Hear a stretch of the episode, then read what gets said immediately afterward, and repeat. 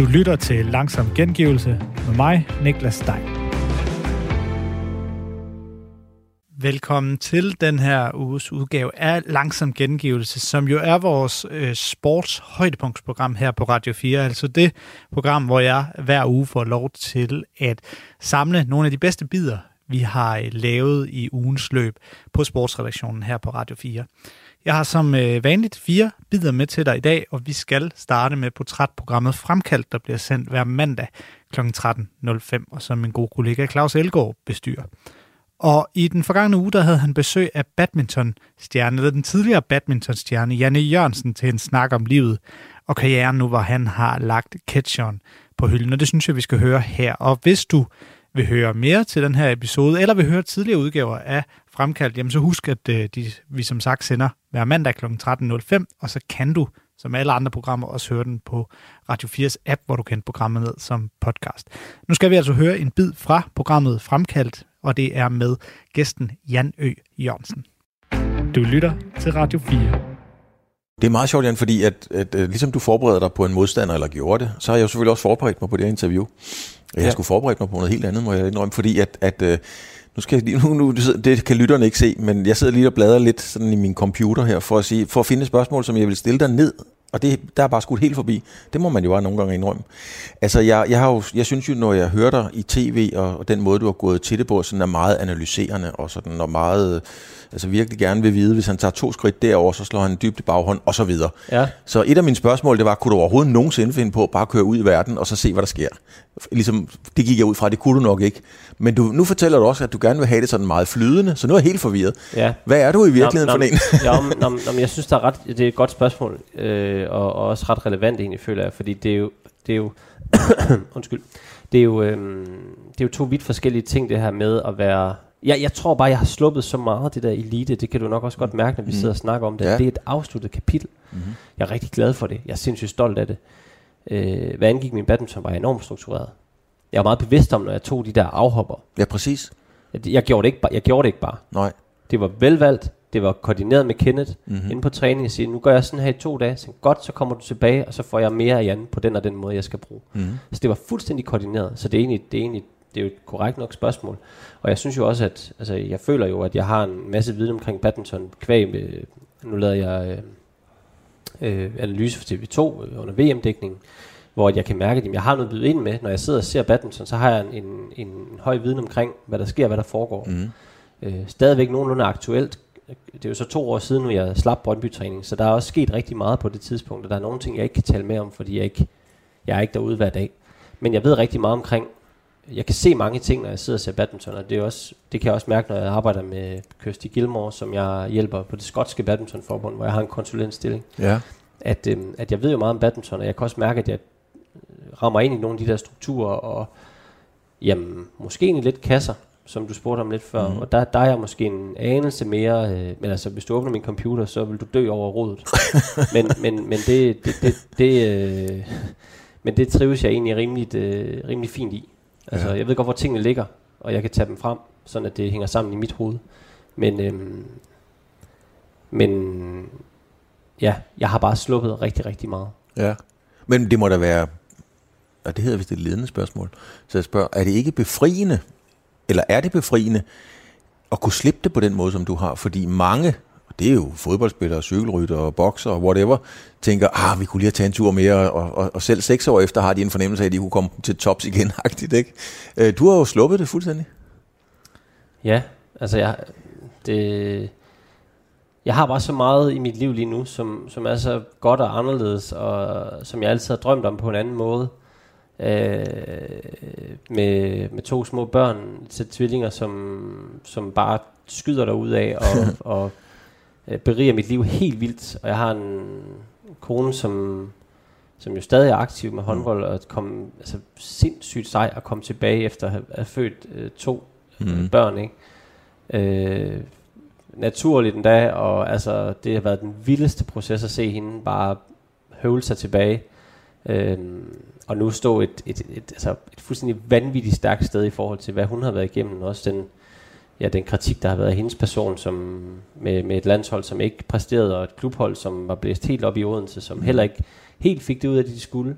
Øh, og hun blev lidt personificering på, at det ikke gik godt. Og blev sådan lidt øh, kylet ud på røv og albu, og nu står hun den måde, hun står på i dag. Og, og jamen sådan, står sådan helt reelt og, og sådan i synk med, øh, med at have det godt herhjemme, og være glad og lykkelig, og, og faktisk rigtig godt kunne lide at spille håndbold. Mm. Øhm, det, det, det er ret fantastisk, og det, det er det, som det er jeg jo all in på lige nu. Det er jo på, det er jo på de her to små børn, og øh, Stine havde jo først træning efter 6 uger nede i Tyskland, hvor vi boede på det tidspunkt, og det er jo mig, der har, altså, det er jo mig, der har været der. Du har været far? Fuldstændigt. Ja. Altså, jeg har jo ikke lavet noget ud over det. Men hvordan, hvordan har det været? Fordi Vanvittigt hårdt. Altså, jeg skulle lige til at sige det, fordi folk, der ikke har, har prøvet at have tvillinger, eller, eller i sådan i godsøjne bare et enkelt barn, ved jo selvfølgelig ikke, hvor hårdt det rent faktisk er. Og så, så det er jo ikke, fordi der ikke er pres på, og man ikke er, er presset til det yderste med to unger. Men, men det er jo trods alt et andet pres, end hvis uh, hele verdenspressen forventer, at nu skal du vinde den turnering. Jamen altså, det har været langt, langt hårdere at have dem der, Ja, end det har været at rende rundt og være eliteatlet. Og øh, bo på øh, dyre, fine hoteller, og øh, ligge ned, når man flyver ud til Østen, og øh, gå på gode restauranter. Og det er jo, det er jo stort set det, det handlede om, når man landede i, øh, i Malaysia. Så vidste vi, at vi skulle derhen og spise, skulle derhen og spise, og vi skulle derhen og spise. Og så skulle vi helst i det der shopping mall og kigge, øh, kigge der, det, dit og dat, ikke? mm. Øh, det er noget andet ikke at sove i et år, og bare øh, skulle op hele tiden, og, og der er jo to, og de har vækket hinanden, og de er syge på samme tid, og altså, der er jo rigtig, rigtig mange gange, hvor jeg gerne vil have et sæt ekstra hænder, hvor, ja. Det bare, hvor man bare, jamen så må du bare, hvis der er to, der græder, så må du bare lave en benhård vurdering af, hvem, jamen, hvem har mest brug for det. Men Jan, hvor, hvor, hvor øhm, ikke føler du dig bedst tilpas, men hvor synes du, du hører mest hjemme? Altså i den der elite, verdenselite, øh, det der verdenselite miljø, hvor der er et flowchart, som du selv siger, for at 10.30 skal vi det, 11.30 skal vi være massage, 11.45 skal vi Mm. sådan. Er det der, eller er det, ja, vi må se, hvad der sker med de unge. Nå, men det er, jo, det er jo ikke nogen hemmelighed. Det, det kan også være, at det kan man måske høre, om jeg lyder lidt rusten også, men det er simpelthen fordi, at jeg var lige ved at aflyse det her helt inden, fordi at, øh, der, var lidt, der var en lidt en varm pande i morges. ja, Men øh, de institutioner er alt er godt, det er derfor, vi sidder her. ja. Men øhm, når du spørger sådan der, så kommer jeg jo faktisk til at tænke på, at faktisk begge steder Mm-hmm. har jeg, har jeg haft, altså har jeg en, en følelse af, ikke, af sådan, sådan en, en bagvedliggende følelse af ikke at være tilstrækkelig. Øh, sådan at, at, at, at gør jeg nok? Ja. Altså, øhm, sådan, gjorde jeg nok, da jeg spillede? Jamen, det gjorde jeg. Gør jeg nok nu, når jeg er far? Jamen, det gør jeg. Altså, men det ligger, sådan, det ligger sådan under, at man vil gerne, jeg vil gerne være mere. Altså, man vil gerne, øh, det, det ligger egentlig faktisk begge steder. Sådan en, en følelse af, at øhm, om man er god nok. Men hvor kommer den fra? Fordi du har jo leveret varen på alle hylder. Inden på banen, uden for banen, i familien, øh, som kammerat, som ven, som alt muligt. Du har jo leveret varen, så hvorfor, hvorfor i alverden ja, kommer den, skal man sige, tvivl eller usikkerhed om det? Det ved jeg ikke. Måske det er det i ens opvækst, at øh, øh, grundlæggende, der hvor jeg kommer fra, i Nordjylland, der altså, skulle jeg ikke stikke snotten for langt frem. Nej. Øh, jeg kender, øh, jeg har et par tidligere kollegaer også, som også kommer derop fra, som jeg har talt en del med om, også en rigtig dygtig badmintonspiller. Mm. Måske var han nummer et igennem en, øh, en håndfuld år, næsten 10 måske. Øh, og spillede også herresingle, som... Øh, og han, han kan ikke genkende til, hvad jeg siger nu, når jeg fortæller omkring det her med, at jamen, du skal ikke råbe og skrige alt for meget. Du må ikke, du må ikke have alt for store ambitioner. Og det har også altid været, det har altid været med mig, at jeg, en af mine, min første turneringskamp, øhm, jeg tror, jeg er jo 10 år gammel, og sådan noget, jeg skal spille på, jeg skal spille med det der, jeg spiller i hvert fald mod en, der er lidt ældre end mig selv, og øh, vi står og varmer op, så øh, skal man lige ud og have en tår vand, man skal i gang, og så siger min mor til mig, nu skal du ikke give ham 0 0. Nej. Okay, hvad, nej, men du skal ikke give ham 0 0. Så okay, så går vi ind og spiller, vinder med 11-5, 11-4, og jeg græder bagefter. Ja. Men Fordi- kunne have givet ham 0. Ja. Ja. Fordi jeg, må ikke, jeg, kunne ikke, jeg må ikke spille det bedste. Aha. Fordi det, det, det, det var ikke for godt. Hvorfor græd du? Fordi jeg ikke kunne spille til. Ah, Jeg har jo ikke, jeg har jo ikke spillet helt. nej. Og Så- kæft, men du har, det må godt nok have været en splittet, en, en, et splittet liv på en eller anden måde. På den ene side, med det, du siger, med, med, Nå. med det drive og gen, Jo, du har? jo, men jeg tror, jeg tror bare, den der elite-ting, det der med, at man, føler, at man ikke føler sig tilstrækkelig, at man hele tiden søger, det, det tror jeg er helt reelt. Jeg tror også, det er en drivkraft. Ja, det er det. Øh, hvis du ser på sådan en som Victor Axelsen i dag, som er så ekstrem med alt, hvad han rører ved. Mm. Altså, jeg, øh, nu har jeg trænet med ham i, igennem plus 10 år, tror jeg. Øh, han har jo været hammerende ekstrem og, og taget det til et nyt niveau. Mm. Øh, og han, han har kunne blive i det over længere tid. Nogle gange har han også været på kanten af, hvad der var i orden, og, og, og altså i forhold til kost og, og træne for meget og søgt ekstreme ting. Det ved jeg, han har været helt ude på kanten af, af, af sådan ekstremer. Mm. Øh, fundet på alle mulige skøre ting, og, men han har også revolutioneret den måde. Altså lige pludselig så kom han en halv time, tre kvarter før træning, og begyndte at lave alt mulige øvelser. Så det skal, det skal vi andre også. Ja. Så, så sådan, og, og, jeg tror bare måske sådan som ham, har måske været bedre til at være i det over længere tid, ja. øh, og være ekstrem. Øh, så ekstrem var jeg overhovedet ikke. Nej. Slet ikke. Det kunne jeg slet ikke. Nej. Øhm, men jeg tror bare generelt det der med, at man ikke føler sig tilstrækkelig, og man, at man, man er god nok, det, er sådan, det tror jeg bare det tror jeg er en gængs ting for, for eliteatleter. Øh, Men, men er det så sådan mange gange, det ved, øh, det ved din kone eller dine børns mor, øhm, at, at man kan mange gange se på håndboldspillere, også på fodboldspillere, især håndboldspillere, hvis de scorer eller brænder et straffekast, så det første, de kigger ud på, det er bænken for at søge accept hos træneren. Mm. Var det godt nok? ja. Hvis du lavede et eller andet, den røg lige ud, eller du satte smash lige ned, hvor den skulle være, mm. kiggede du så også ud på Kenneth for at få accept, om det var godt nok? Ja, ja. Og tosset. Ja. Og brugt, jo, jo, og han, han kunne se igennem mig nærmest. Altså, han kunne se et par, par dueller inden, hvad jeg ville gøre tre dueller frem, hvis jeg var presset. Mm. Øhm, så det her med, det var jo noget, man arbejder rigtig meget med, det med at gen, genkende automatadfærd. Hvis man er på vej ned af, altså lad os forestille at du har et mål lige fremme, som er tro mod alle dine værdier, hvordan du gerne vil være, hvordan du gerne vil spille. Mm-hmm. Det er faktisk en måde, jeg har arbejdet rigtig meget på. Det her med at have sådan, et, have sådan nogle procesorienterede ting lige fremme. Og så er der sådan en sidevej, som hedder kortsigtet, lidt tis i bukserne, hvor det er, at man, man gør nogle ting, som man tænker er godt for en, men det er egentlig lidt på vej ud af noget skidt. Og til at starte med føles det rigtig godt, Ja. fordi man prøver på at, øh, altså, det kunne være, det, hvis du ikke har det særlig fedt, og så du tager en pose chips frem, eller is, eller hvad ved jeg, og så spiser du det her, så føles det rigtig, rigtig godt. Mm. Når du lige har tænderne i det, lige i momentet, så er det det mest fantastiske. Men når du så er færdig med skidtet, mm. og du får ondt i maven, og tænker, ej for skulle jeg ikke have gjort det. Skal jeg ud og løbe en tur, eller hvad det er, ikke? Ja. Så, så får du regningen. Jo, er det kender jeg godt. Ja, jamen, jamen, det, nå, men det var for at trække det ned på et niveau, ikke? Det gør Og jeg. det, det, er jo sådan, det er jo sådan, det er, ikke? At Det, det er jo det samme, det er det samme, fuldstændig det samme, der sker inde på banen. Det er, at man begynder at gå ned ad et spor, som ikke er godt. Mm. Og det kan godt være svært at se, når man har gang i det. Så kan det føles fuldstændig ordentligt. Og min, der var min automatadfærd at blive en smule aggressiv på banen, øh, spille meget offensivt og sådan noget. Det var Ken rigtig god til at se. Ja. Når jeg så gjorde det, så søgte jeg accept af, om det var, det var, det var rigtigt taktisk. Ja. Fordi Okay. sådan, og det, lærte, det er jo sådan noget, man lærer, når, man, når jeg var, spillede rigtig godt, så lærte jeg at se, så lærte jeg bremse det og bruge det som en, som en drivkraft. Hvordan kan man bruge det ude i det sådan i går sådan virkelige liv? Altså, hvad kan man lære af det? Er det brugbart herude, eller er det bare en no-go ude i det virkelige liv? Og have den automat, altså den adfærd. Det ved jeg ikke. Jeg tror, jeg, jeg tror meget, at det der, det bremsede en del for mig. Altså det der sådan... Øh, ja, altså jeg, man, jeg, det ved ikke, jeg er blevet mere sådan mådeholdig og mere sådan øh, blød i kanterne, altså hvad det angår, ikke? Mm. Øhm, ja, så det er sådan lidt... Men altså, jeg kunne godt stå nede på... Jeg kunne, det var også fuldstændig åndssvagt, men jeg kunne godt stå nede på løbebåndet, og så tænke, nu skal jeg bare løbe en stille og rolig tur på et eller andet, så lige så gået to minutter, så fyrer jeg op, og så skal jeg fast med løbe hurtigt, ikke? Ja. Så sådan, så, så ja, man er jo nok også lidt øh, miljøskadet, ikke? Ja. Altså, der er nok nogle ting, som... Og jeg, har- jeg har også svært ved, øh, når jeg først går ind i noget, så gør det halvt. Altså, det, det, det bliver tit sådan lidt tosset ekstremt. Hvordan har man det, når man har den mentalitet og, og tilgang til livet, som du har, og træne med en, nu talte jeg selv om det i, i, i, i studiet under VM, som jeg så med stor fornøjelse, øh, mm. øh, Peter Gade, man kunne få en ordentlig røffel, hvis man ikke øh, smed den ordentligt tilbage til ham. Altså den tone og sådan nogle ting. Og, som, som, og, og Victor er helt sikkert også en hård mand, og du har jo også været en hård mand, for ellers har man ikke nået alt det, du har nået, øh, uanset hvad. Men, men hvordan, hvordan har du det som person, og, og din opfattelse af livet med at være i det miljø, hvor tonen bare kan være, altså man kan slå sig? Undskyld. Øhm, jamen, jeg, jeg, jeg tror bare, jeg var lært ret godt op i det der system med Peter og med Kenneth, som var der til at starte med. Øh, Peter Gade og Kenneth Jonasen. Mm. Øhm, fordi jeg følte aldrig...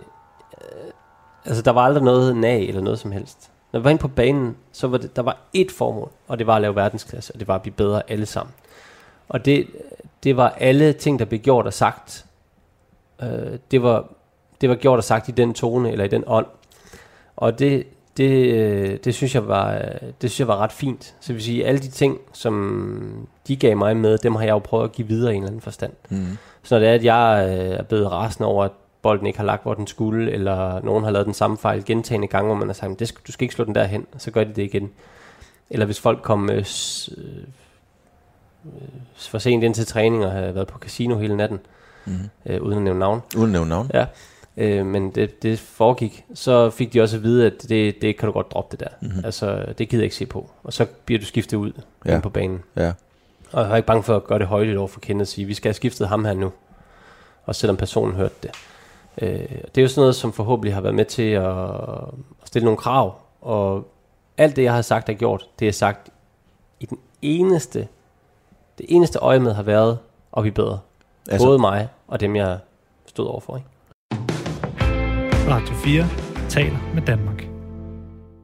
Det var altså øh, Janne Jørgensen, og gæst hos Claus Elgaard i Fremkaldt, som du kan høre hver mandag kl. 13.05, og så kan du selvfølgelig også finde programmet som podcast i Radio 4's app. Det kan du naturligvis også med 4 på foden, som er det næste program, jeg vil præsentere dig for. Programmet sender to timer hver mandag fra kl. 17 til 19, og her der skal vi lige tage noget fra første time af programmet i mandags for en uge siden. Der handlede det, og det gør det i øvrigt i begge de øh, bider, jeg vil præsentere dig for nu her, der handlede det i første time om spilproblemer. For tidligere år der blev der præsenteret en stor undersøgelse på en foranledning af Skatteministeriet, der viste, at op mod en halv million danskere har pengespilsproblemer i en eller anden grad. Og det her det kalder altså på handling, og den handling den kommer nu. Blandt andet så øh, står det klart, at Skatteministeriet, eller regeringen i det hele taget, vil sætte ind over for det, de selv kalder for et øh, meget aggressivt reklametryk fra spilselskaber. Og øh, det har udmyndtet sig i et par meget konkrete idéer, og nogle af dem tryktestede øh, fire på foden, altså over for en øh, professor, og det synes jeg lige først, vi skal høre her. Du lytter til Radio 4. Sten Schaumburg Møller, velkommen til. Ja, tak skal du have. Øh, altså professor øh, ved Juridisk Institut ved Syddansk Universitet. Som jeg lige nævnte, øh, Sten, så skal jeg senere programmet tale med skatteminister Jeppe Brugs om det her udspil, øh, som han og regeringen er kommet med for nylig. Altså et udspil, der går ud på, at man vil forbyde bettingreklamer i øh, fjernsynet fem, fra 15 minutter før en kamp til 15 minutter efter det er nok generelt sportsbegivenhed, det er nok ikke kun fodbold. Nå. Men uh, Sten, det jeg jo gerne uh, vil tale med dig om, det er så lidt det juridiske i det her, for du skal gøre os klogere på, hvilke eventuelle juridiske problematikker, der kan være forbundet med det her forbud. Ikke? Øhm, det er jo sådan, at meget af det fodbold, som vi danskere følger med i, det sendes fra udlandet. Og det er jo noget, det er ikke noget, man ved, fordi man tænder jo i sin ja. danske stue. øhm, eksempelvis så kan jeg sige, at TV3 det ejes af Viaplay Group, som godt nok har hovedkvarter i Stockholm, men som faktisk transmitterer fra England. Det gælder blandt andet ja. andet TV3.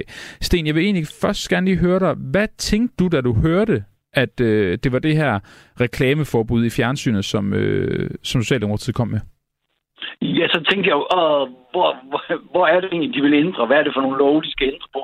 Og kan, øh, altså, kan de overhovedet det? Ja. Øh, og i, i forhold til det sidste, der er der jo det interessante, selvfølgelig, at nu er Storbritannien, altså England, ikke længere med i EU, og det vil sige, de regler, øh, som gælder øh, i EU, og det er for eksempel sådan noget med, at man skal følge afsenderlandet. Altså det vil sige, at reklamereglerne skal følge der, hvor der bliver sendt fra. Og det er jo derfor, TV3 sender fra London, fordi så gælder de engelske regler, som er lidt anderledes og lidt mere liberale, eller hvad man skal kalde det, end de danske regler. Okay. Men nu er Storbritannien ikke længere i EU, øh, og det vil sige, at EU-reglerne gælder ikke for Storbritannien. Så okay, men det, det er jo sådan set ret interessant. Kan vi ikke lige først og fremmest gøre os klogere på, hvad det så vil kræve rent lovgivningsmæssigt at lave jo. det forbud, som Socialdemokratiet ja. gerne vil? Altså, og det man kunne gøre, altså vi har noget, et ret omfattende lovgivning, der hedder radio- og tv-loven, og der er en del bekendtgørelser, som det hedder, altså noget, hvor lovgivningen siger, det kan ministeren nærmere lave regler for, og der har vi ret detaljerede regler i reklamebekendtgørelsen, altså hvornår må der laves reklamer, hvornår må der ikke, og sådan nogle ting. Øhm, og det, det vil jo ret op, være ret oplagt at kigge her. Og der kan man sige, øh, at TV3 er ikke omfattet af loven, fordi dem, dem der er omfattet af loven, det er dem, der, der altså har sendetilladelse osv. fra Danmark. Det er jo sådan noget som DR, TV2, det kan også være Radio 4, øh, sådan nogle. Ikke? Men TV3 er ikke omfattet af loven. Det vil sige, at hvis man nogle, øh, de her regler til at gælde for TV3, ja, så skal man altså gå ind og ændre i loven, både øh, hvem den omfatter, og selvfølgelig, at så skal øh, de, altså de, hvad kan man sige, de egentlige reklameregler, så skal de så specificeres og laves om og sådan. Så der er altså to ting, man skal gøre her i radio- og tv-lovgivningen. Okay, så det vil sige, kan du ej, prøv lige igen, det vil sige, at de skal ind og ændre i lovgivningen, således at den danske lov også gælder i England, eller hvad? Det kan man vel ikke? Nej, det kan man selvfølgelig ikke. Men man kan sige, at hvis man, øh, øh, sådan som det står, eller lad mig lige starte et andet sted, ja. det er også lidt kompliceret. Altså sådan som det står nu, der står der, øh, hvad for nogle øh, radio- og tv-stationer, der er omfattet. Og det er dem, der sender fra Danmark. Øh, og der har man hidtil, altså tidligere, jo ikke kunne sige noget om TV3, fordi øh, Storbritannien var med i EU, og der gælder et afsenderlandprincip, og så må man ikke lave yderligere. Mm nu hvor, hvor øh, Storbritannien ikke længere er med i EU, så kan man jo principielt godt sige, nå, men de markedsfører jo i Danmark. Så nu laver vi regler for, hvordan man må markedsføre i Danmark. Og det må man så gøre ved øh, at omfatte TV3's øh, sendeflade i det omfang, de sender øh, til Danmark, og det gør de jo, mm. øh, og sige, jamen det er også omfattet af de her regler. Det vil man kunne, øh, uden at komme i strid med EU-reglerne. Det var det, der var problemet, eller hvad man skal sige, udfordringen øh, tidligere, men, men, men det er jo ikke længere en, øh, en, et problem eller en, en stop. Okay, så lige med det her, der er det faktisk måske en fordel, at England ikke er med i EU? Ja, det, det, altså, hvis jeg var skatteminister, så ville jeg lige præcis her synes, at det var en fordel, okay. hvis jeg gerne ville have lavet, lavet, spilleregler, undskyld, have lavet reklamereglerne om for TV3, fordi Øh, nu behøver man ikke at bruge altså det, der i, i sådan EU-retlig jargon hedder afsenderlandsprincippet. Altså at man skal bruge de reklameregler, der gælder i afsenderlandet, fordi nu er øh, Storbritannien ude af EU, og så kan man sådan, så falder man tilbage på de almindelige folkeretlige regler, som hedder, altså de almindelige regler, der gælder. Og der, der må man jo gerne regulere, hvis der er noget, der er rettet imod Danmark det er TV3. Øh, markedsfører sig i Danmark, ja, det gør det. Det sender mm. til Danmark, det er på dansk, øh, og så videre. Så, øh, så, så det må man sådan set godt at sige, Nå, men de skal i, i deres markedsføring og, og, og i deres reklamer, der skal de, der er de omfattet af dansk lovgivning. Men det kræver altså en lovændring for at gøre det. Okay, har du, ved du præcis, hvad det er for en lovtekst, der skal ændres? Ja, det, man ville skulle gå ind i radio- og tv-lovgivningens par, ja, familie, øh, familieparagraf 1. Det plejer at være der, hvor det står, hvad, hvad loven gælder. Det der, okay. hvor der står, det gælder for, for TV2 og, og for DR og, og, øh, og, og, og andre. Øh, så der man skulle gå ind og ændre der. Ellers, ellers hjælper det ikke en dyt, at man laver, øh, kan man sige, at man laver reklamereglerne om, hvis øh, TV3 overhovedet ikke er omfattet. Og det er de altså ikke. Øh, nu ved jeg ikke, øh, Sten, hvor meget du har lyst til sådan at, at gætte på fremtidige scenarier, men lad os nu sige, at de går ind og ændrer i, i radio-tv-loven, paragraf ja. 1, de skriver det her. Hvad, hvad så, ja. hvis øh, Viaplay Group, øh, de siger, det gider vi ikke? Ja, men så, så kan man jo øh, så kan man jo øh, starte en sag. Det kan jo altså være en, det, skal lige overveje, om det er en straffesag eller en civil sag, eller man skal et forbudssag, som man ikke sjældent. Ah, det sidste er nok lidt, uh, det kan man nok ikke. Nej. Men så kan man sige, men nu overtræder I de regler. Vi, hey, det koster en bøde på en halv million, for eksempel. Okay, så vil man kunne give dem bødestraf? Ja, det, det vil man kunne gøre, ja. Okay. Ja. Hva, hva, altså, altså, præcis ligesom, hvis, hvis, altså, hvis, hvis man laver loven om, så vil det være ligesom, hvis, hvis I på Radio 4 øh, siger, at nu, nu gider vi faktisk ikke at, at holde de her regler, nu gør vi på en helt anderledes måde, det er meget smartere. Og så, og så vil I komme i problemer. Og hvis loven bliver ændret, så vil TV3 også kunne komme i problemer. Okay. Hva, altså, ser du nogle problemer i forhold til det her med at lave sådan et, øh, et forbud og lave sådan en lovændring? Øh, nej, altså lige først da jeg så det, så tænkte jeg, at der, det, det går jo ikke. Men, men der har jeg glemt det vigtige faktum, at, at Storbritannien er ude af EU, fordi der er jo en, en hel del regler, som, som Danmark skal overholde. Det skal vi selvfølgelig stadigvæk, men ikke i forhold til Storbritannien. Okay, så det var faktisk, det igen, det vender tilbage til, det tror jeg er ja. første gang, der sådan for altså ægte er en fordel ved, at de ikke er med i EU, fornemmer jeg. Ja, ja, så det, ja, altså, det, ja, det kan man sige lige præcis her, så kan man altså regulere på en måde, så de danske regler, der skal anvendes, og ikke, øh, ja, de danske reklameregler, der skal anvendes, og ikke de engelske reklameregler. Ja. Sten, nu nævnte du det her med, at der, der jo i forvejen er netop den her radio-tv-lov, hvor, hvor der er andre ting omkring øh, re- reklamer og, og, og markedsføring osv. Altså, ja. er, er der noget lovgivning lige nu, der forbyder, det ved jeg for eksempel, cigaretreklamer og sådan noget? Altså, hvordan, hvordan fungerer den? Ja, altså der, der, der er jo forskellige, øh, altså der er jo i det hele taget forskellige øh, øh, reklameregler. Der er nogle mere generelle reklameregler i den lov, vi kalder markedsføringslov. Okay. Øh, men, og den, bliver, den er typisk holdt på nogle lidt mere generelle ting, sådan noget med, der må ikke være skjult reklame, der må ikke være groft vildledende reklame, sådan nogle ting. Men den går ikke ind og, sådan, og, og detaljregulerer i i, hvordan man må reklamere. Men det gør radio- og tv-lovgivningen, og inklusive den bekendtgørelse, altså reklamebekendtgørelsen, der er altså temmelig detaljeret, ikke? at man må ikke dit, og det skal være 10 minutter, og alle, alle de der ting. Ikke? Okay, men, men i forhold til radio-tv-loven, er der noget den nu, hvor der er nogle forbud? Altså, Udover cigaretter og sådan noget, og, og ja, ja, jeg gælder også på pornografiske ting og sådan noget. Vil også ja, ja, ja, ja, okay. Altså, der er tonsvis, og, og jeg kan ikke huske dem alle sammen, men altså, der er, øh, altså, hvornår må reklamer ligge på i, i fjernsyn? Hvad må reklamer indeholde? Der er forskel på, på Flow TV, der ikke må have politiske reklamer, og On-Demand TV må gerne have reklamer, øh, politiske reklamer, og, og radio, der, der forholder sig så anderledes. Der er rigtig mange regler, så jeg vil sige, når man er en radiostation, så skal man altså kigge dem, eller en tv-station selvfølgelig, så skal man kigge dem godt igennem og sørge for, at man, øh, at man overholder. Der er altså temmelig mange regler. Okay, så, så hvis det her forbud skal blive til noget, så skal der øh, ske to ting, som jeg hørte for, ved dig. Der skal ind og skrives bettingreklamer, eller hvordan man nu vil formulere det, skal, skal skrives i, i listen over, over forbudte ting, øh, når det kommer til reklamer.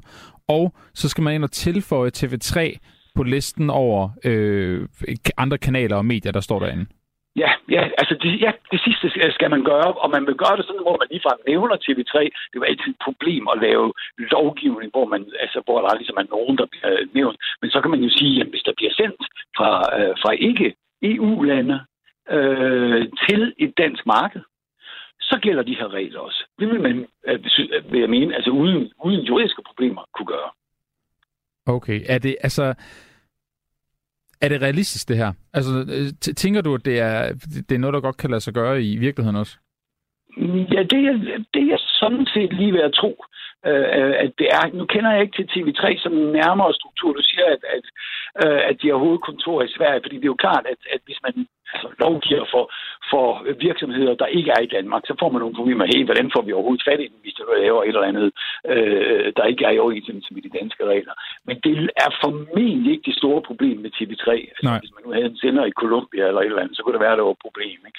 Men det er nok ikke et problem med TV3, øh, og, og, og hvis, hvis de har, øh, er hjemmehørende i øvrigt i Stockholm, som jo er med i EU, så er der jo alle mulige regler, der gælder i forhold til, at, at domme gælder, straffe gælder, alt sådan noget.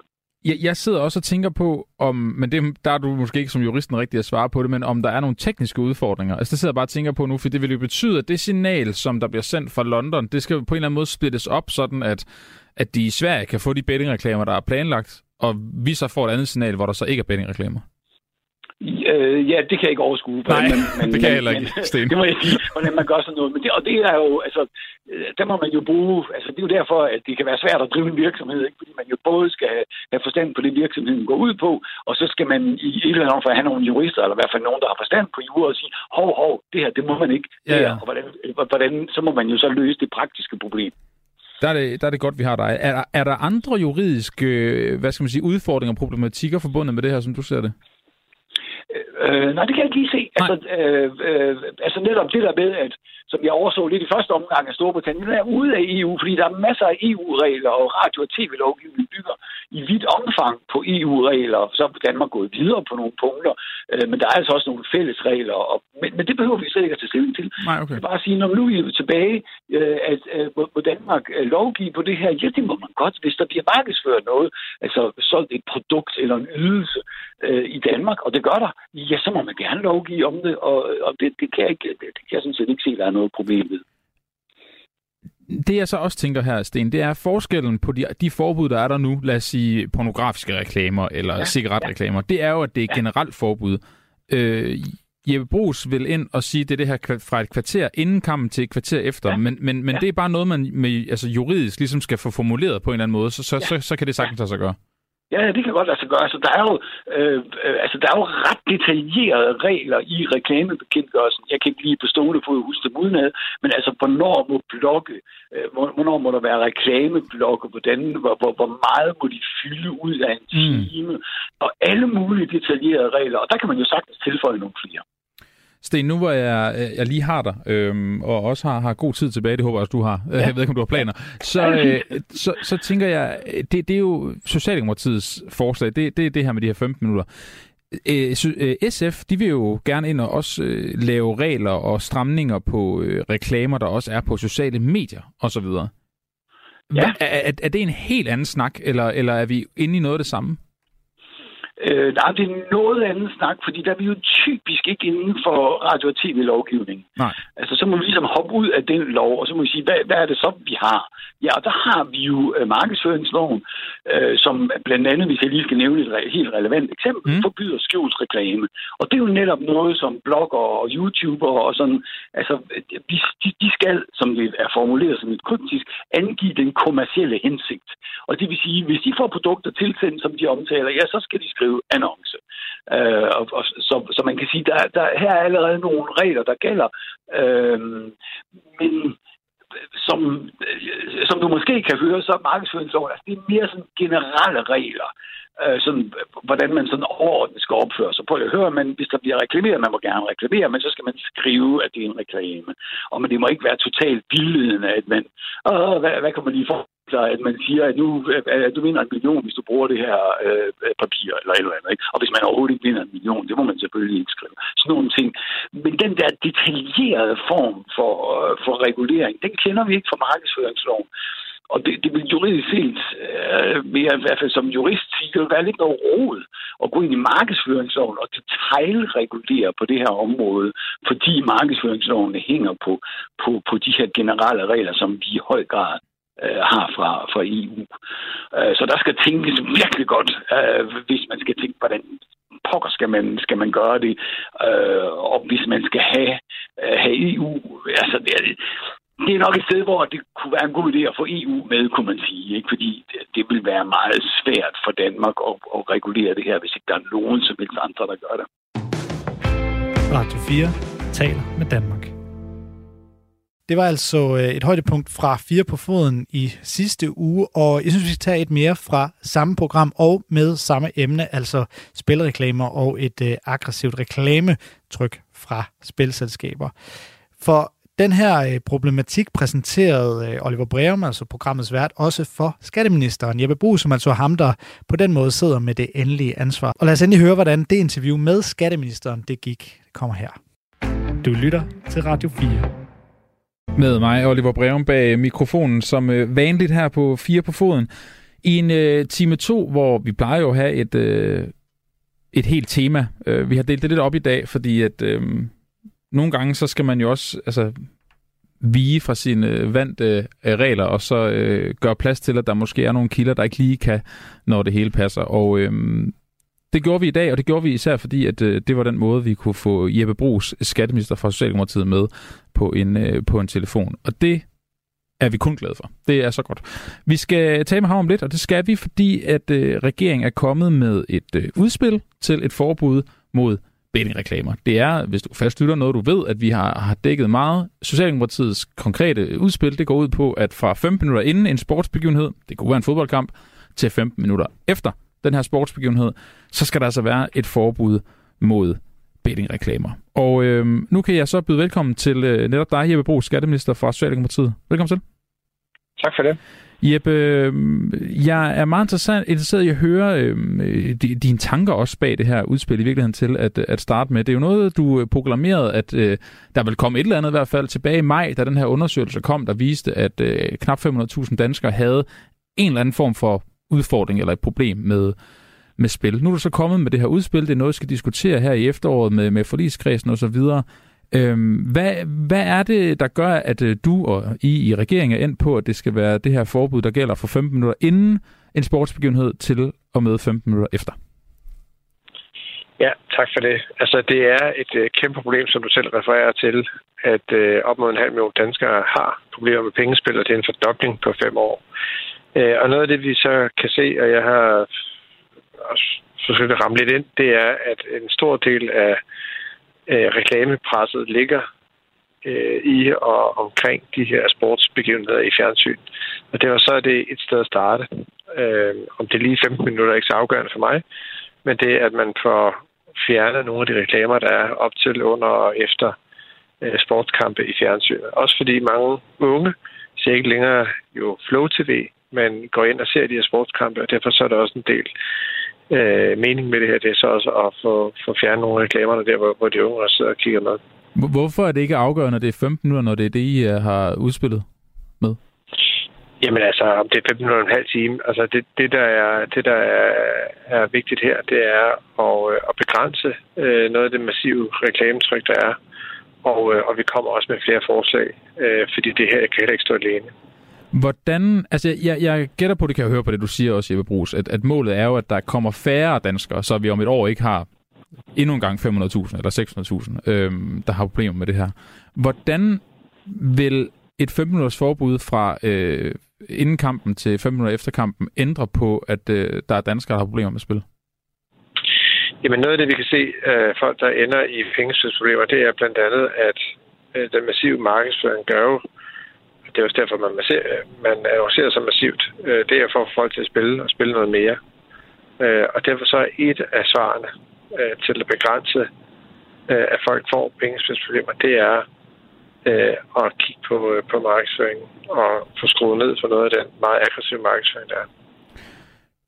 Som jeg ser jeres udspil, så øh, må spillerne, der øh, spiller øh, kampen, lad os sige en fodboldkamp for eksempel, lad os tage FC København som eksempel, de har Unibet stående på maven. Det må de jo stadig gerne have ifølge det her øh, udspil. Hvordan hænger det sammen med, at der er et forbud et kvarter inden og et kvarter efter? Til et kvarter efter? Jamen, jeg sagde, det her det ikke for alene, og derfor så er jeg åben over for at diskutere mange forskellige de forslag, der er kommet. Øh, og, og må ikke også, der er nogen, der vil bringe de forslag på bordet, man skal kigge på reklamerne på altså sponsortøjet og så videre.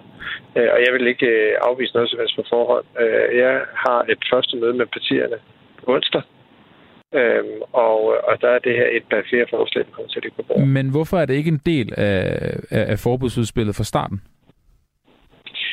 Jamen, det er det, det forslag, vi kom med i sidste uge, eller altså sidste uge, er et af flere forslag, som jeg vil drøfte med partierne. Øh, og øh, øh, det er sådan, at vi i Danmark har et reguleret spilmarked. Det betyder, at der er nogle udenlandske spilfirmaer, der har lov til at licens til at operere på det danske marked. Alternativ til det, det er, at mange spiller på et ureguleret marked, det vil sige på udenlandske spilfirmaer, som ikke er reguleret af deres lovgivning. Og vi har en interesse i, at folk spiller på et reguleret marked, så vi kan kontrollere øh, dels som et, altså et eksempel på reklame, men også indholdet af reklamer, at man ikke reklamerer mod børn og unge osv. Øhm, og jeg har som sådan ikke noget mod, at folk spiller, eller spiller på, på sportsbegivenheder. Men jeg har et stort problem med, at så mange danskere har pengespidsproblemer, og derfor ønsker vi at stramme skruen endnu mere i forhold til øh, jo også den annoncering og den, den massive øh, reklamepres, der er. Men hvorfor ved du, at hvis du laver et, øh, et forbud, der også gælder spillertrøjerne for eksempel, eller længere tid, eller hvad det nu kan være, det så betyder, at de går over på uregulerede spilleudvidere? Jamen, det, det ved jeg faktisk ikke noget om i forhold til spiltrøjerne, men, men når man snakker, når, som jeg har gjort med Center for Ludomani, øh, snakker med tidligere, eller nuværende ludomaner, men som ikke spiller, øh, snakker med pårørende, så siger de alle sammen samstemmende, at selvfølgelig betyder reklamerne noget. Øh, og det vil også være underligt andet, fordi de er jo designet til at få os til at spille noget mere.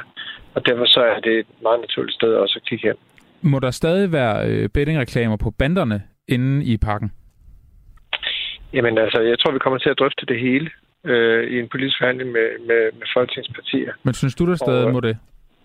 Øh, jeg tror ikke, jeg har så stort problem med bettingreklamer på bander. Men, men øh, det, jeg har været optaget af, det er ligesom at prøve at fjerne noget af det massive reklametryk, der er, når man sætter sig ned og kigger på en kamp.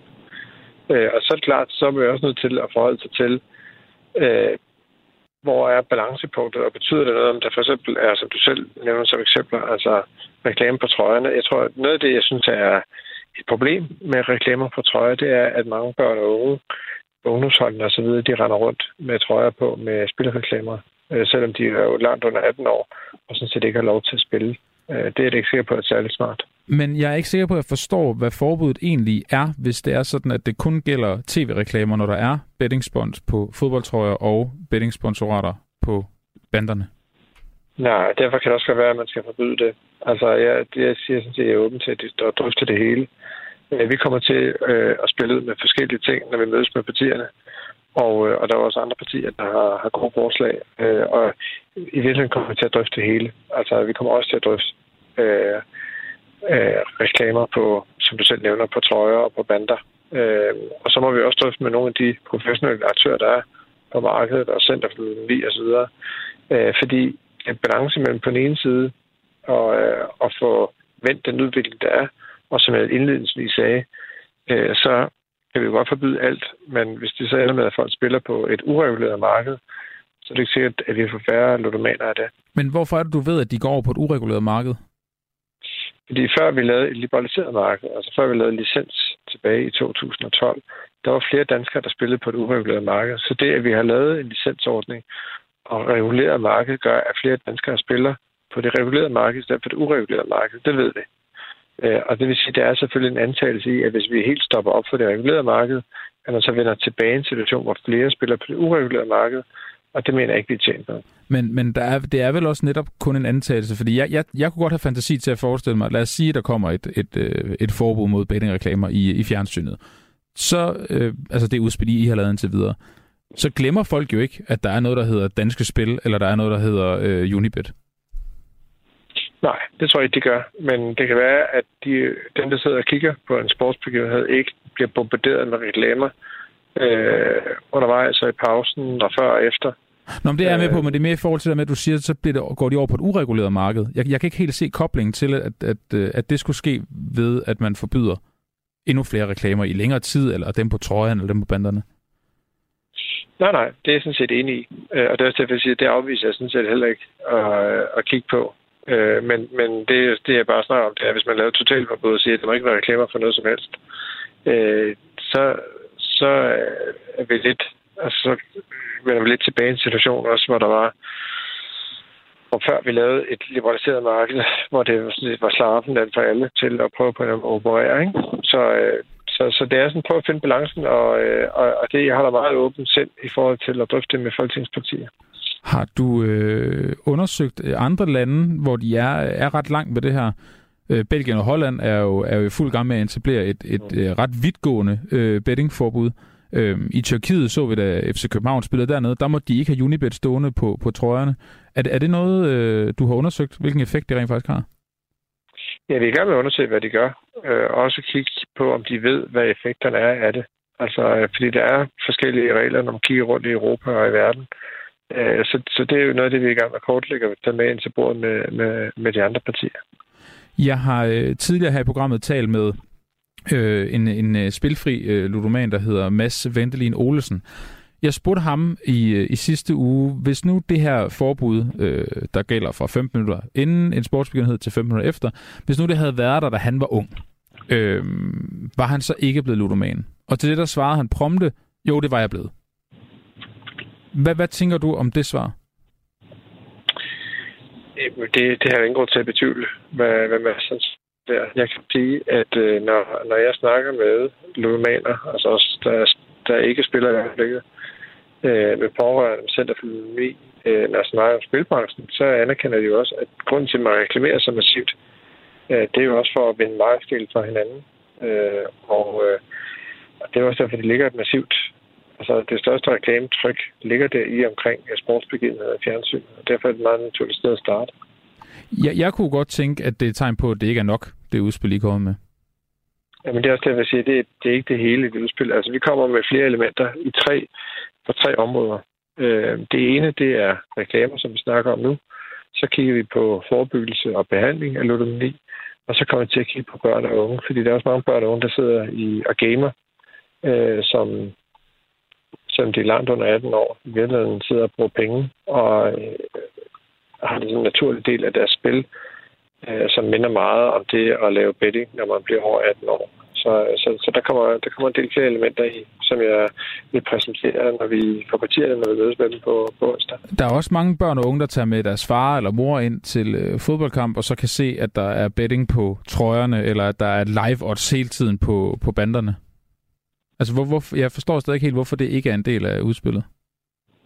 Jamen, det, det er også noget af det, vi kommer til at drøfte med partierne. Så, øh, Men er I interesseret i, at det, at det forbud kommer? Ja, jeg holder mig fuldstændig forholdsfri i forhold til at, at, at drøfte med de andre partier. Øh, og, hvis, øh, og hvis vi samlet set vurderer også, når vi bliver klogere på det, at det, at det bør være en del af pakken, så, så, holder, så holder jeg helt åbent over for, at det, men, det også men, synes du det? Jeg er lidt i tvivl. Altså, øh, jeg, jeg synes, vi skal begrænse reklamer, og det massive reklametryk, der er. Øh, vi har også behov for at blive klogere på, hvordan det samlede set ser ud. Øh, og, og derfor så er jeg startet der, hvor reklametrykket er størst. Øh, og, og det er også derfor, jeg svarer helt ærligt. Det vil jeg bestemt ikke afvise. Men, men øh, øh, og i sidste ende, så er det en politisk beslutning af, øh, tror vi på, at det, øh, når vi laver en samlet pakke, at det så har den effekt, vi vil have. Øh, fordi det er noget, vi ved, øh, og så er der noget, vi ikke ved. Øh, og øh, ja, og, og, og det er så den, det er så den, øh, det er sådan en drøftelse til partierne, og selvfølgelig også med alle de aktører, der er på, øh, på i omkring øh, spilmarkedet. Okay, så skal jeg forstå det sådan, at hvis nu der er et, øh, et flertal SF, enhedslisten er ude af forligskreds, med SF og Radikale Venstre, og hvem ved jeg ellers, der siger, vi vil også gerne have et forbud mod øh, betting på trøjer og på banderne, så synes Socialdemokratiet det også? Kommer i hvert fald til at holde åbent sind i forhold til, om, om det også skal inkludere det. Jeg vil ikke afvise noget på forhånd. Hvad, hvad er det, kan du komme ind på, hvad din øh, konkrete frygt er for, at hvis du alligevel vil lave et forbud 15 minutter inden til 5 minutter efter, hvad er frygten så på også at gøre det på banen, og når det handler om bander og trøjer? Jeg har ikke nogen frygt. Hvorfor altså, så ikke gøre jeg, det? Jeg, jeg, jeg tænker, at jeg forsøgte at svare rimelig ærligt her nogle omgange. Ja, det, det er fair, når du bliver ved med at spørge, så må jeg prøve at svare lidt, øh, lidt mere præcis, tænker jeg, når du nu bliver ved med at stille det samme spørgsmål. Øh, jamen, jeg har ikke nogen frygt for det, og, og jeg er også klar til det øh, når jeg ikke spiller ud med at lave totalforbud mod alle reklamer på én gang, så er det fordi, at jeg er i tvivl om, om det vil have en negativ effekt, hvor, hvor man øh, ender med, at man så forbyder alle de øh, firmaer, der er på det, altså på det, på det regulerede marked, og vi åbner op for, at flere spiller på et ureguleret marked. Øh, men hvor balancen går imellem, hvad vi vil tillade og hvad man ikke vil tillade, det holder jeg mig meget åben over i forhold til. Jeg har, jeg har fået nogle lytterspørgsmål. Øh, Jeppe øh, Bo, som jeg også gerne lige vil, vil tage med til dig. Der er blandt andet, der hedder Søren, øh, der skriver, at hvis man gennemfører et forbud, så bør det gøres generelt. Gabler skal nok finde vej ind til spillestederne, men måske kunne man undgå nye tragedier ved altså lave et totalforbud. Mm. Altså de firmaer, der opererer på det danske marked, de er, altså der er få af dem, altså nogen, der har ud over danske spil, altså fysiske lokationer. Det vil sige, de opererer jo på nettet øh, eller online. Og, øh, og, og det er ligesom det, for at give sig med balancepunktet. Altså hvis man laver et totalforbud, vil man så have et mere ureguleret marked. Øh, og det, det, det er så det, vi må drøfte med hinanden i, i Folketinget. Radio 4 taler med Danmark. Således ikke mere fra øh, 4 på foden, fodboldprogrammet i den her omgang, programmet sender hver mandag fra kl. 17 til 19, og du kan, som sagt, selvfølgelig finde programmet som podcast på Radio 4's app. Det kan du også med det sidste program, jeg præsenterer dig for i øh, den her omgang. Det er Sportsugen, der sender hver torsdag kl. 11.05. I sidste uge, der øh, tror jeg godt, man kan sige, at øh, vi ryddede fladen, fordi tennisikonet Serena Williams har formentlig stoppet sin aktive tenniskarriere, og det kalder selvfølgelig på at lave en hel times radio kun om øh, hende. Og så også om alle de større linjer, som hun har været med til at øh, præge, både i tennisen og i samfundet generelt. Her der skal det således handle om øh, ligestilling. Både øh, hvordan Serena Williams har præget ligestilling i sport og generelt derude, men især hvordan tennis er gået hen og blevet verdens mest ligestillet sport. Hvad det helt præcis går ud på, det kan du høre her. Det er fra programmet Sportsugen, der sender hver torsdag kl. 11.05, og som du selvfølgelig kan finde i Radio 4's app. Du lytter til Radio 4. Vi skal snakke ligestilling i en sport, øh, for her er tennis i høj grad det, vi kalder en frontløber. Men inden vi tager hul på den snak, så skal vi lige høre et indslag, for ligestilling i tennis kan høj grad tilskrives en enkelt begivenhed. Den skal være ridset op her. Hele fortællingen om The Original Nine tennis bliver kaldt for den mest ligestillede sport i verden. Men det var sporten aldrig kommet i nærheden af, havde det ikke været for ni kvinder i 1970. 50 years ago, in 1970, nine brave women courageously signed $1 contracts in order to form their own tour. The Original Nine bliver de i dag kaldt, og de tog for over 50 år siden et sats, der kunne have kostet dem penge og karriere, men endte med at forme en af verdens største sportsgren, som vi kender den i dag. Well, that's exactly right. They took a chance that they may never play a normal tournament again, only on the Pro Tour. So, and they had no idea how that was going to turn out. So they really risked their livelihood for this vision because women were so underpaid compared to the men. They said, we have no choice, but we have to jump off that cliff, and they did.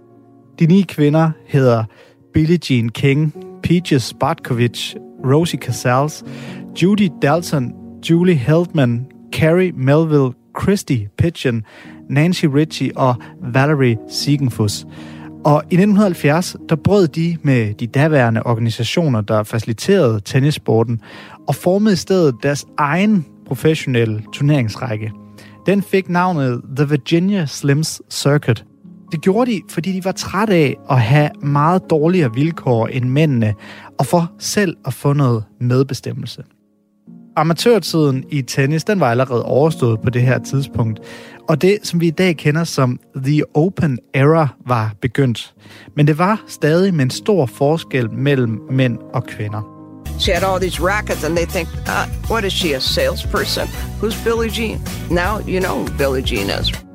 Billie Jean King, hun vandt den første udgave af Wimbledon, men hun fik 750 pund for den bedrift, hvorimod vinderen af herrenes Wimbledon, Rod Laver, ja, han fik 2.000 pund, altså mere end to og en halv gange så meget. Det vil Billie Jean King ikke finde sig i, så hun tog initiativ til brudet med tennistoppen. De ni kvinder de indgik en kontrakt på det symbolske beløb 1 dollar, og så var den første store tennisturnering på kvindernes egne vilkår en realitet. De ni kvinder, de stiller sig op på ræd og række og lod sig fotografere med hver sin 1 seddel i hånden. Et billede, der i dag står tilbage som et af de mest ikoniske sportsbilleder nogensinde. Turneringen blev kaldt al verdens ting, og fælles for dem alle var, at der ikke var mange, der troede på de her kvinders projekt. Men satsningen, den blev en succes. Virginia Slims Circuit blev til det, vi i dag kender som WTA, altså kvindernes tennisorganisation. Og Billie Jean King, hun bliver i dag hyldet som et amerikansk ikon. Ikke kun hvad angår sport, men ligestilling generelt. Billie Jean King up there. She fought for years. I love you. no one loves tennis more than her. She's done so much for women's tennis. I wouldn't be here without her. I just always think, you know, we did it. We had the guts and the courage. No matter what happened, if we'd never get to play again, if we'd never get to play again, it didn't matter. I dag der får vinderen af kvindernes Wimbledon 2,5 million dollars. Vinderen af mændenes Wimbledon får, ja, præcis det samme. Er der en, der har kæmpet for ligestilling i dansk idræt, så er det Else Trangbæk. Blandt meget har Else Trangbæk skrevet bøger, siddet i Team Danmarks bestyrelse, deltaget i Øh, ved OL i gymnastik. Øh, så der er meget at huske Else Trangbæk for, mens hendes utrættelige kamp for ligestilling øh, er og vil blive ved med at være historisk. Velkommen til dig, Else Trangbæk. Hvad betyder en person som Serena Williams for dig og det, du har stået for og står for? Ah, lige præcis, hvad jeg har stået for, og, og hvad hun står for. Men altså, hun har jo en af de kvinder, der virkelig har kæmpet øh, for øh, at imødegå den der systematiske forskelsbehandling, der jo er i det meste af sport. Og øh, der har hun jo været et... Øh, der kan man ikke komme udenom hende, fordi der har hun betydet noget. Den kamp, hun kæmper, øh, hvad er grunden til, at det lykkedes så godt, tror du? At, det altså, på den ene side, så er det jo selvfølgelig, fordi hun ligger helt i kvalitet, kvalitetsmæssigt, så spiller hun jo fantastisk, og har gjort det i mange år. Hun spiller også på en måde, så øh, hun ofte bliver sammenlignet med mænd, eller mændene bliver sammenlignet med hende, fordi hun er jo virkelig en fantastisk tennisspiller. Men når det er sagt, så synes jeg, at der, hvor hun har betydet rigtig meget, øh, det er med hensyn til øh, øh race, Øh, og det vil sige, at altså, tennis er jo på mange måder, i hvert fald historisk set, en, øh, en hvid overklassesport, øh, selvom der i dag er ganske mange øh, sorte, øh, der stiger op i den her hvide idræt. Men der var hun en af dem, der virkelig slog igennem og fik stor betydning. Og nu sad jeg i aften og så øh, tennis på, øh, øh fra US Open, hvor TFO han øh, spillede mod øh, Rublev, og han, der bliver jo sagt i det der spil, at han virkelig har beundret Serena. Hun er hans store idol, det sagde han efter kampen, fordi hun jo viste vejen for dem, der var sorte i det her samfund. Tror du, Else Trangbæk, tror du, Else Trangbæk, at hvis ikke Serena Williams havde været en suveræn etter, lad os sige, hun havde været en super dygtig nummer 11 på verdensranglisten, og en semifinalspiller, havde hun så lykkes lige så godt? Det er jeg ikke sikker på, hun havde. Men øh, øh, det tror jeg faktisk ikke, hun havde. Det er fordi, altså udover at hun er sort, så rummer hun jo en god historie. Øh, hvordan faren han kommer ind og hjælper hende og søsteren osv. Så, videre. så der er jo en fortælling, der hele tiden kan følge med hende. Øh, og det, det skal man i hele taget gøre sig klart, at hvis man skal frem i topsport, så er det ligegyldigt, at man ligesom har en fortælling om, hvorfor er jeg her, og hvorfor er jeg nået her til, som jeg kan. Øh, fordi det er jo ingen, der gør alene en dag. Men øh, hun har været så god, at man har lyttet til hende. Altså, det betyder rigtig meget, at man skal altså være rigtig dygtig og være synlig, for at nogen gider lytte til hende, og det har hun jo været. Det må man sige ja til, og vi gider også altid at lytte til dig, Else Tangbæk. Tak fordi du lige kort havde tid til og mulighed for at være med til det her, det skal vi indrømme, meget improviseret interview, hvor vi kaldte dig op øh, meget hurtigt, Else Tangbæk. Øh, tak skal du have, fordi du ja. ville være med. Sune Bang, øh, kommunikation, historiefortælling osv. Jeg står der og kommer til at tænke på her, er, er Serena Williams historie og selve fortællingen i virkeligheden meget stærkere end hende selv? Det, det, det var det, jeg var inde på lidt før med hensyn til Muhammad Ali-citatet. Altså, at, at øh, nu har vi jo set ham som, øh, Øh, da han sluttede med at, bokse, ligesom, Nå, nu er hans karriere over, nu er han gået på pension. Det er også det, som hun siger. Jeg ser det ikke som, jeg er gået på pension. Spørgsmålet er, om i virkeligheden, at det i langt højere grad begynder nu for hende. Nu, har, nu kan hun dedikere sig, altså al den tid, hun har brugt på tennis, kan hun nu dedikere sig til, øh, om det er UNICEF, som hun også arbejder med, eller andre, hvor hun, hvor hun spiller en kæmpe rolle, og der har hun jo altså den her stemme, kvæg sine, øh, sin meritter. Øh, så jeg, jeg tror bestemt, at hun, og det er også det, jeg var inde på før, øh, vi kommer til at se flere sportsfolk med det, øh, bliver, bliver endnu større, end hun har været som øh, tennisspiller. Og, og som Else siger, jeg synes, altså, hvad er det, man plejer at sige, det Else siger, altså det, det, alt det, hun siger, det synes jeg simpelthen er så rigtigt. Øh, det, det er jo det samme med landsholdet i fodbold. Øh, hvad hedder det, hvis, hvis de spiller godt, så bliver en del af noget større endnu større. Hvor at hvis vi ikke spiller særlig godt, så er det ikke, øh, så kan den sætning, så er det reklame. Så, så, så jeg, jeg tror virkelig på, at, øh, at, hun, at hun bliver kæmpe. Werner Møller, øh, en legacy eller en, en arv. Øh, øh, Maradona, det var smarte driblinger, det var finurlige ting, det var noget... Øh, Jordan, det var øh, atletiske overskud og så videre. Hvad, hvad bliver hendes eftermæle? Hvad bliver øh, Serena Williams eftermæle? Jamen, at hun var en fremragende øh, tennisspiller, øh, som dominerede tennisen i, i 20 år med en øh, spillestil, som øh, var en videreudvikling af, af kvindetennisen. Øh, det er helt sikkert. Og spørgsmålet er så, hvordan hun kommer til at forvalte sit pund. For det er jo rigtigt nok, at nu er hun jo stadigvæk mm. i rampelyset på grund af sin øh, tennisformåen. Men hvis man så på, hvordan at en øh, skikkelse, som ovenikøbet fik øh, lavet en religion omkring sig, nemlig Maradona, han øh, for, forvaltede sin øh, tid efter øh, sin øh, fodboldkarriere, så er det jo, så endte han jo med at blive en tragisk øh, figur, øh, som, som hvor man husker tilbage på hans øh, storhed som fodboldspiller, og helst glemmer det, der fulgte efter i virkeligheden. Og hvorvidt det, det går til højre eller til venstre øh, med, øh, med Serena Williams, det har vi endnu øh, til gode at se. Hvad er det for noget, hvad er det øh, i, i den fortællingszone, hvis man skal færdiggøre den for, for Serena Williams, og hun skal bevare sin, øh, sin plads og sin styrke? Hvad er det så, der er vigtigt for hende i den videre fortælling? Jamen altså, det, der, der rører vi jo så ind i næsten sådan en øh, corporate-snak øh, snak også, fordi det, det drejer sig jo om, at hun så er et mærke, og hvordan skal det så øh, styres? Hun, øh, og det så vi også med Karoline Wozniacki, når man stopper, så altså, kommer der jo endnu flere tilbud, end der har været før, om at blive øh, tals spokes spokesperson for det ene eller det andet. Og øh, de valg, hun træffer der, det har Werner jo fuldstændig ret i. Øh, altså, det kan jo også godt øh, stikke i en helt forkert retning, øh, hvor at man ikke formår at forvalte sit, øh, sit brand. Men, men altså, i og med, at hun har været det i så mange år, øh, og har, har skulle træffe så mange valg i forvejen, lave egen foundations og deltage i ting der, så tror jeg, at hun faktisk er ret prof- professionel på det område også. Øh, så, så jeg har en meget positiv opfattelse af, at hendes legacy bliver endnu større, øh, end, end, den, end den har været. Og det så vi også med Billie Jean King det så vi også med hende. Altså, det, var jo, det var jo først efterfølgende, man begynder at snakke om, hvor stor øh, hun, hun er som, som, hvad kan man sige, bølgeskaber og ikke bare tennisspiller. Radio 4 taler med Danmark.